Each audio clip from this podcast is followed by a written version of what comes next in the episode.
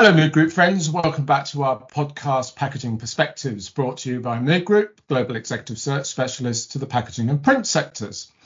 Today, I'm very excited to introduce you to Carrie Klepzig, who is Global Marketing Leader of eProductivity. eProductivity software is a leading global provider of industry specific business and production software technology for the packaging and print industries, and, for a matter of record, valued clients of Mood Group. Hello, Carrie. Thank you for joining us. Thank Where do we find you me. in the world today? Uh, beautiful, sunny Manchester, uh, Altrincham, so just seated outside of um, Manchester in a in a glorious wet English Wednesday morning. Very nice, very nice. And and that was a move that you made uh, in the last 24 months, I think, wasn't it? Over over to over the pond, About 18 months ago, yes, from equally as gray uh, and rainy Pittsburgh, so didn't uh, didn't downgrade too much on the weather, but yes, so moved here about 18 months ago. and no doubt um, enjoying the fact that, like we say, when we're going somewhere on holiday, uh, it, it's never the same as when you live somewhere and you've got more time to go and explore and do things and and and get out and about. Oh, for sure. I mean, nobody moves to moves to England for the weather, all jokes aside, right? But what you do move for is the history. There's so much to see on any given day, weekend, whether it's a day trip, uh, obviously the proximity to the continent, hop on a plane and you're anywhere and under, you know, an hour sometimes, Paris, um, Amsterdam, and certainly so much within reach within two hours. But it was Very a good nice. move.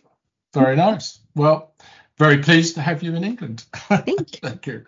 By way of explanation for our audience, um, when we created our podcast, my business partner and wife, Emma Doo, and I, wanted to have conversations with key people from our industry about their careers to date, the paths they followed, twists and turns, etc., etc., and learn what advice they would offer to others embarking on or partway through their own careers in our industries on the assumption, Carrie, that you're not living to work, but rather working to live, let's start first with what do you like to do outside of work? Lots of things. Um, so I write, I paint.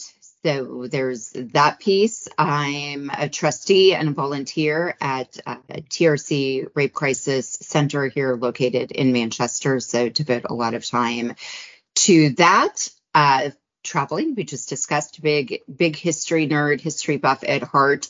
So get in as much uh, day trips as I can, and then just normal things, hanging out with friends and family and loved ones. So quite full on both fronts. I, I, I love books, and listening to you being an author, I, I, I love books, um, particularly cookery books. I think we've shared that before. Mhm. And um, I can always imagine where somebody um, writing a cookery book would start from because uh, you've got some recipes that you like or you've researched, and, and it's, it's, it's uh, much around that. But in your case, I think your books are fiction. Am I right? Mhm. Where do you get your ideas and your inspiration from, and how do you how do you start with a with a book? I've never spoken to somebody that does that before. That's a good question. I remember being eight and about eight, and I wrote a screenplay. And I remember I'm dating myself severely here. I wanted Whoopi Goldberg to star in it. So this must have been in the 80s, right? Kind of height of her career. And um, I still remember the plot to this day. And I typed it out on a, I don't know where the idea came from. Um, and I, my dad, uh, rest his soul, went back in the day, right, to I think the library and made copies upon copies, and we got a phone book. Remember those? And he helped me mail them to every movie house in America. Of course, you know, nothing ever came of it, but I was lucky that I had parents who fostered that at a very young age. Um, and so I just, anytime I had an idea, I felt like I should write it down. Like there was, it was a perfectly normal thing to do to to daydream and take that daydream and put it onto a piece of paper. Um, because I really had the encouragement of my parents who went so far as to, you know, shove them into manila envelopes and send them off to movie houses.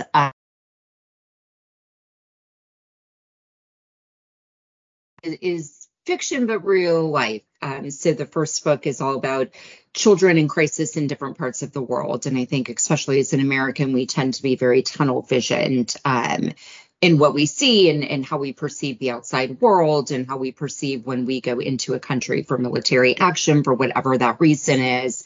Um, and then we just leave and don't realize sort of what's been left behind. So that was um, inspiration came from watching Hotel Rwanda actually and feeling incredibly guilty that I was one of those Americans when it was all happening and and didn't really care.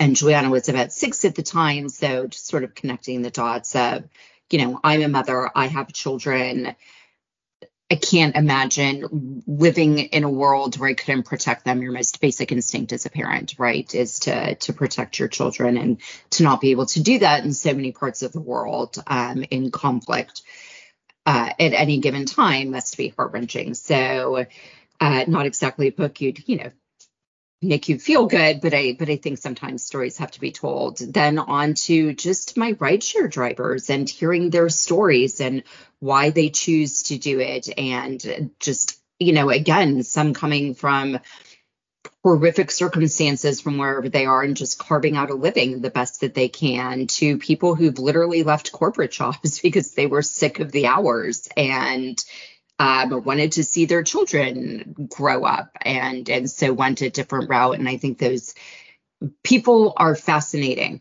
And we never stop to talk to people anymore, whether it's the person next to you in the train or the bus, or, you know, it's like frowned upon. You have children, uh, you know, they get annoyed when you talk to other people. Like, why would you do that? Stop talking, mom, right? You don't yeah. know that.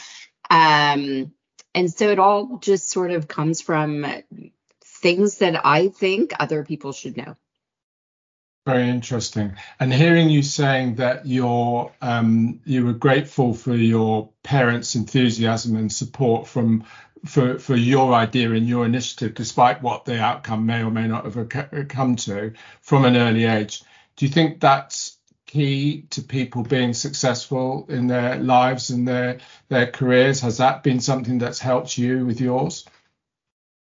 It it has for sure. I think um very much, you know, we grow into our parents, right? As much as they fostered my love of books and writing and reading, they definitely um steered me towards take what you're good at and what you like and then how can you go make money from it? Like how can you earn a living? And so uh, you know, talking about my career and twists and how did I wind up where I was, I was supposed to go to law school. I had never, the word marketing meant nothing to me. Even as I was graduating from university, I I was going to be a lawyer. Full stop.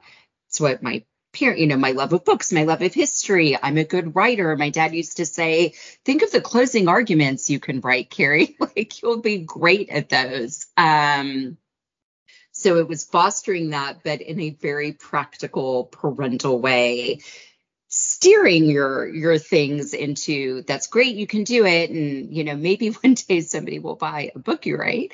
Um, but but how are you going to feed yourself in the meantime? Which I think is perfectly practical. My daughter calls me a dream killer often, right? She'll you know, tell me she wants to be something, and I'm like, mm, like that's great. Why don't you do that as a hobby, right? Like let's let's do that as a hobby. And then, funny enough, she's uh, on a path to law school. Um, but let's go off and do this so that you can earn um, a living. And she's like, "You're such a dream killer." So, so yes, it, it, it, it they fostered it, but also instilled a sense of practicality, I think, as well. It's a it's a balance, isn't it? I often think because d- doing the work that I'm privileged to do, we do meet a lot of people that perhaps have reached a point where they're not happy in their work and and they realise perhaps they didn't follow their passion uh, quite so much. I think famously Steve Jobs, uh, the founder of Apple, was on record for saying you know, if you do what you like, you'll never work another day in your life, sort of thing. And I know it's a fine line. As a parent myself, I've encouraged my children to to find independence and and yes, it's it's uh, being an artist. Perhaps I'm not that I'm I'm knocking being an artist. Don't get me wrong, but certain things where you're you're you're you're perhaps very much reliant on other people, and uh, uh, uh, it's not so easy to drive your own fortune. Um, we're going to be protected. No, but you can. What I've found was, you know, by not taking that fateful trip into into law school, although in hindsight I probably should have gone. Um, but in but in wanting to follow by, I did not. I didn't want to be a lawyer. I my parents wanted me to be a lawyer, right? Yeah. Um, I did not, and I didn't really know what I wanted to be because I'd never thought about anything else. Um, I feel so blessed and lucky to be where I am today because I do get to use all of that creativity, right? Marketing is a very creative job. It, the backbone of any good marketing is content, which is writing. Um, and you do get to you get to play like you're a little kid in a lot of ways, right? Um, and really use that creativity. So um, I think that I also learned from that, you know, while my parents' intentions were good and they wanted me to have, you know, a successful career and something that, that would make me financially stable, there was probably a middle ground and that would have been marketing. But I don't think that they would have thought about that, right? Uh, just um, being the sort of folks that they were would not have been like, oh, maybe we should encourage her to go into marketing, right? Uh, but I, but I, yes, so you can find the good balance that uses your strengths and the things that you're good at and the things that really inspire you and go carve out a really good career with those. I feel I feel lucky that I've been able to do that. Very good. Very good. Thank you. Please, can you share with us one or more highlights in your career so far? So there's been a, a, couple. I'm glad to in transparency to the audience, did get a peek at the answer questions first. Uh, so I thought a lot about that because I've had a wide career from politics to corporate America, you know, in unified communications and collaboration, and then now in into the printing and packaging industries um, and little bits in between that going from running my own business to not. And um, so i there's bits from each of them. Um, the world of politics in the us is fascinating to run a campaign to be submerged in that world um, is an experience unlike any other that I will ever have in in my lifetime. Um, but for very different reasons, right? Than than doing what I'm doing now.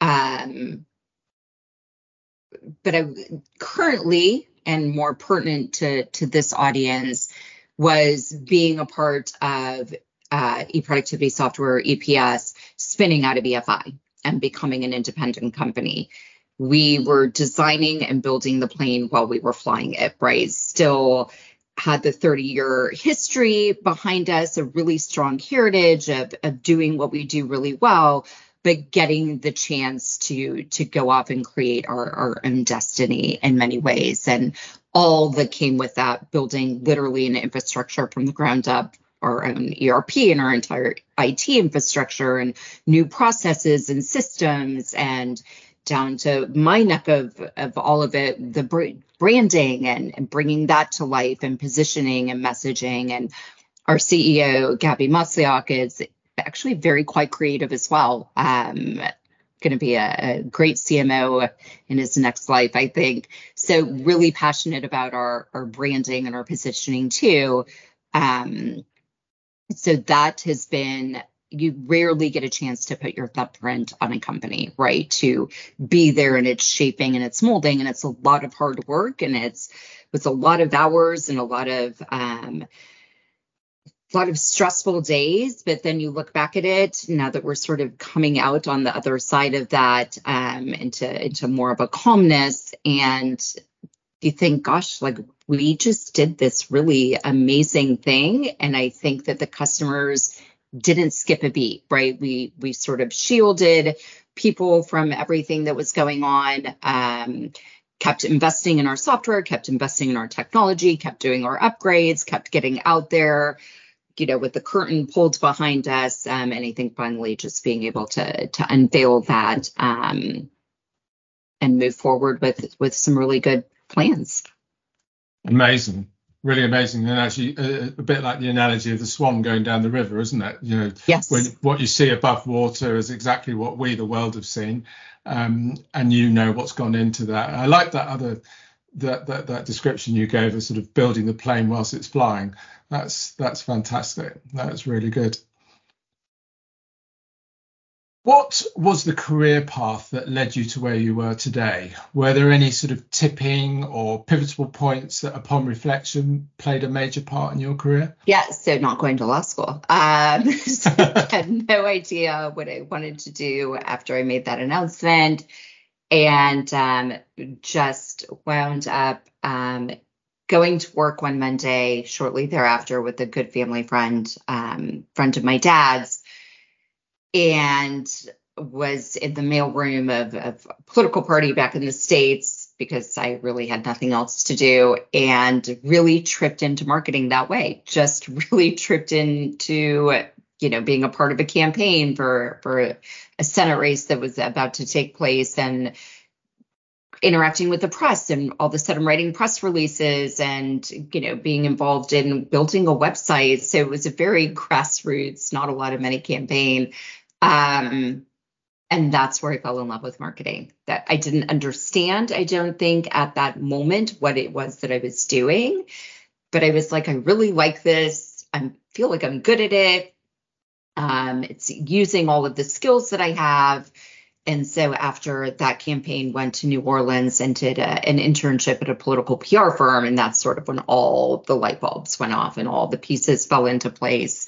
Um, so that was just fate, fate maybe coincidence. Um, following my heart, just sort of saying I, I'm I don't know what I'm going to do, but I, I'm not going to go do that. Um, funny enough, I think I am now going to go do that. I think um, I'm going to start a, a law program here in the, the next couple of years to just sort of think what comes next, right? What comes after all of this, um, because there often is. So what comes next? Um, and so I've been really kicking around, you know, maybe doing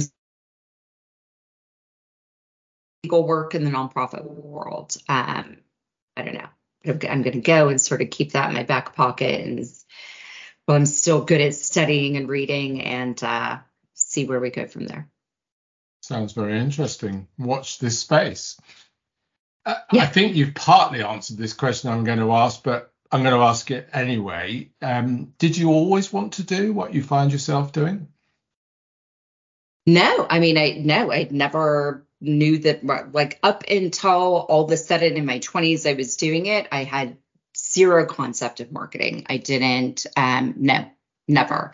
Once I fell into it, I knew that I didn't really want to do anything else. Um, again, you know what we just going back 20 seconds, you know, what comes next in, into Offertor Golden Years. Not going anywhere anytime soon.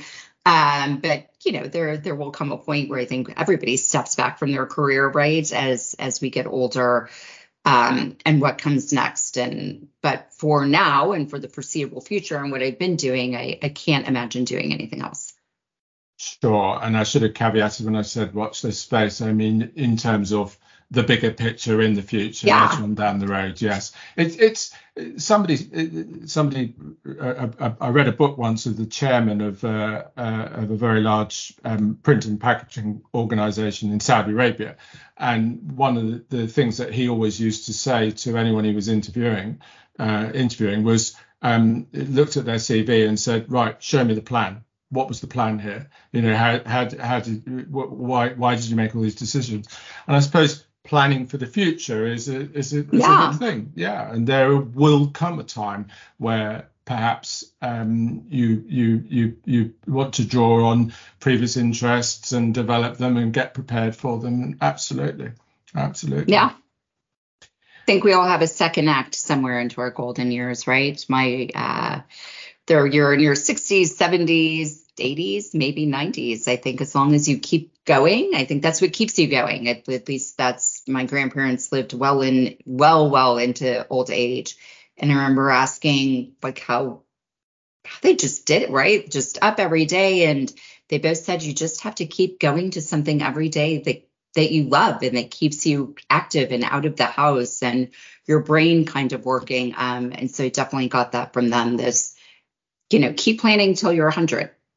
You just keep yeah. going down that road and you'll absolutely. get there. Absolutely, yeah. I think there's some books being written um, uh, based on leg- on longevity of life, particularly a focus of one I, I, I started to read about a Japanese book and uh, about ikigai, and there they refer to there's a particular village in Japan where they've got the the, the biggest amount of uh, people that are above 100 years old and they're all extremely community community active.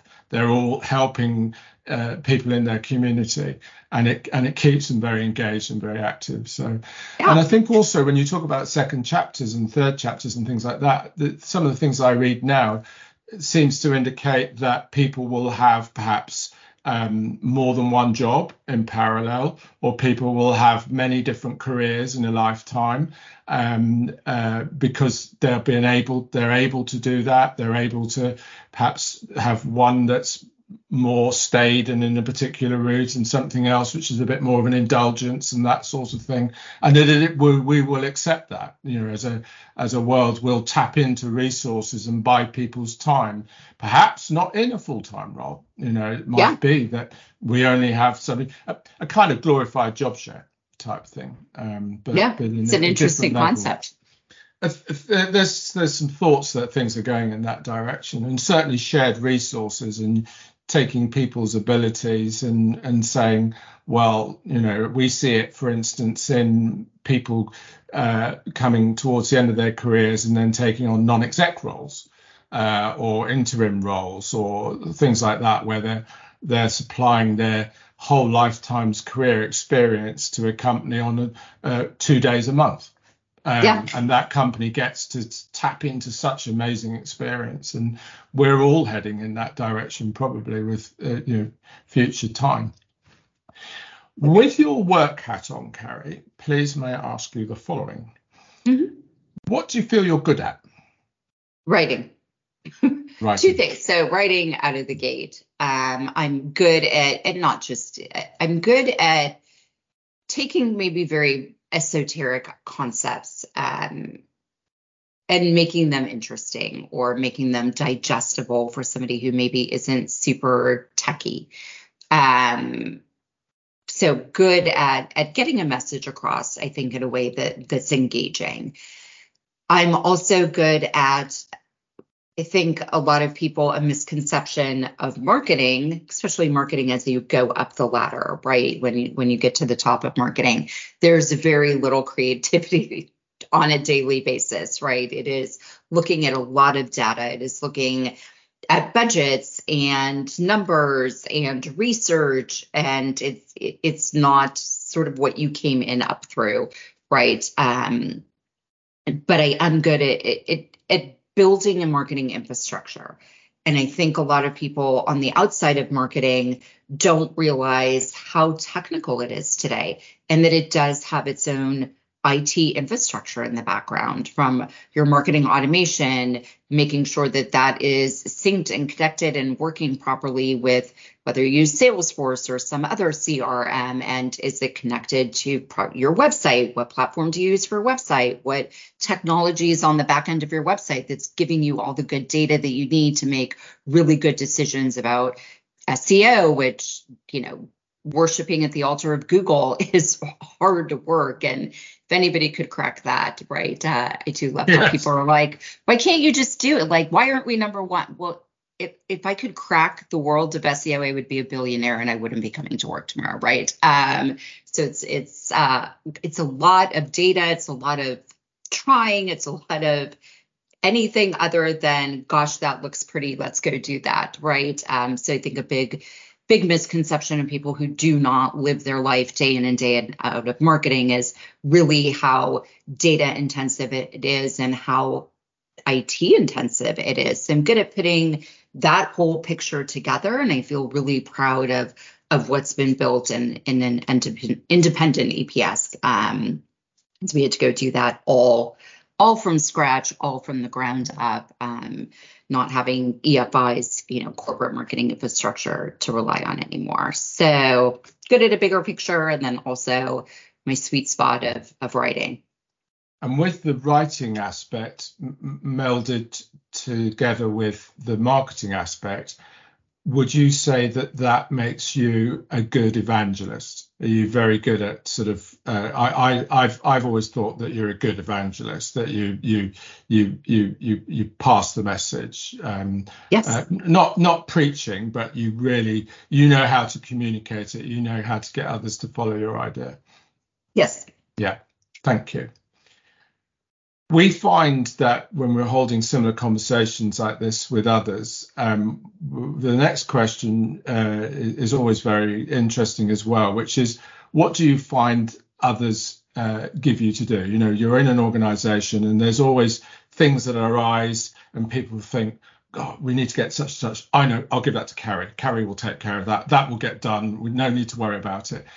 What sort of things uh, do you find that you get asked to do like that, Carrie?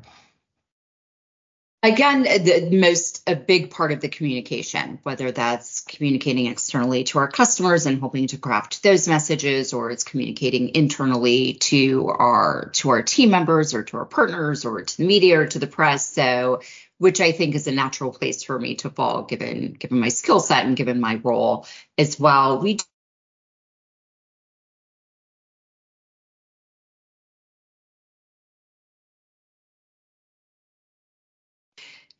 peer driven um, gabby does have the expectation rightfully so you know we've been put in leadership positions that go lead right like go kind of figure it out and and come to him you know if if we're stuck or we have a uh, an impasse or a roadblock but we have a very collaborative slt team who um, if if one is overwhelmed, somebody can pitch in, right? Um, and and always a good balance. So um, I think we all naturally sort of fall into our into what you just said. This needs to be done. Who can do it? Um, so mine tends to be that that world of communication and and getting our our message internally and externally out, regardless of of in what shape it is. Right? It, it, could you craft this email? Could you go do this plan? Could you do this for the media? Um, so nothing really outside, I don't think, of, of what I'm naturally good at. Thank you. And um, I asked this question uh, uh, the next one with, with assuming, like myself, there are things that I, I, I move more to in a warm light than others. So uh, uh, I'm going to say, is there anything that you really dislike in your work? Dislike might be a strong word, but is there stuff that you would prefer not to do rather than to do? Yes. Um, I know, I know, I do. So. um, sure. I think also with the leadership position comes a lot of admin right? And and it's not fun and it's um, tedious and it's time consuming but it ha- you have to do it right? It, it comes with the territory. Anywhere from i think we said and it's like that's absolutely right your expense reports right? Um, time consuming um, again digging into you know getting ready for some sort of you know internal presentation where there's a lot of data mining and and presentation putting together um, yeah, I don't really know anybody who jumps up and down at that. And it's like, I can't wait to go off and, and do that thing. Um, but it, it, so I think anything admin that it becomes a little bit tedious and you put it off, put it off until you can't put it off anymore. And then you just have to go off and do it. So again, nothing I don't think shocking that most people wouldn't say. And then one self-inflicted, I think, and it's definitely, I think, been made worse, at least my generation maybe is pushing back a little bit.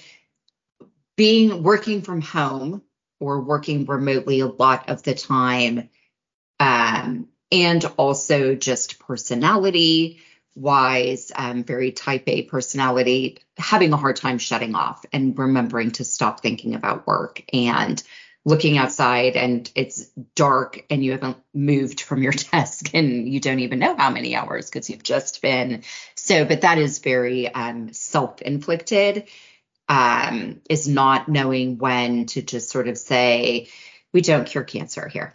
We don't we're not solving climate change right uh, this can be done tomorrow morning and it will be okay my grandfather used to say um, and i think it's very wise work done at night is rework done in the morning because you just get so tired Say that again. Say that again. Work done at The night. work you do at night is the rework you do the next morning. So whatever you're doing at night, you're words. probably going to have to go redo in the morning, right? Because you're tired and your brain isn't fresh and remembering to just stop for a second and you've accomplished enough for the day. Enough has been done for the day and go off um, because you'll probably look at that work in the morning and think, Ugh, Yeah. that, I that used to have a managing director actually who would say, after six o'clock, I don't make my best decisions. You know, if you, if I can possibly do it, I'd rather leave it over till the next day with a fresh mind. Yeah. Um, and that was his, his, it wasn't always the carte blanche the case, but yeah, uh, wise words from your granddad. Wise Yes. words. Well, thank you, Carrie, for answering Thank you. The, these questions for our audience. Is there anything we haven't covered, either about you or your career or eProductivity No, or I anything think else we you'd like did, to talk uh, about? We did a good job. Thank you. Okay. It just leaves me to say a very big thank you for being our guest and sharing your wisdom and experiences with those that will be watching and listening to our podcast, Packaging Perspectives, brought to you by Mood Group. Thank, you, very so much. Have a good rest of your week. And you. Take care. Thank you. Bye-bye. Bye.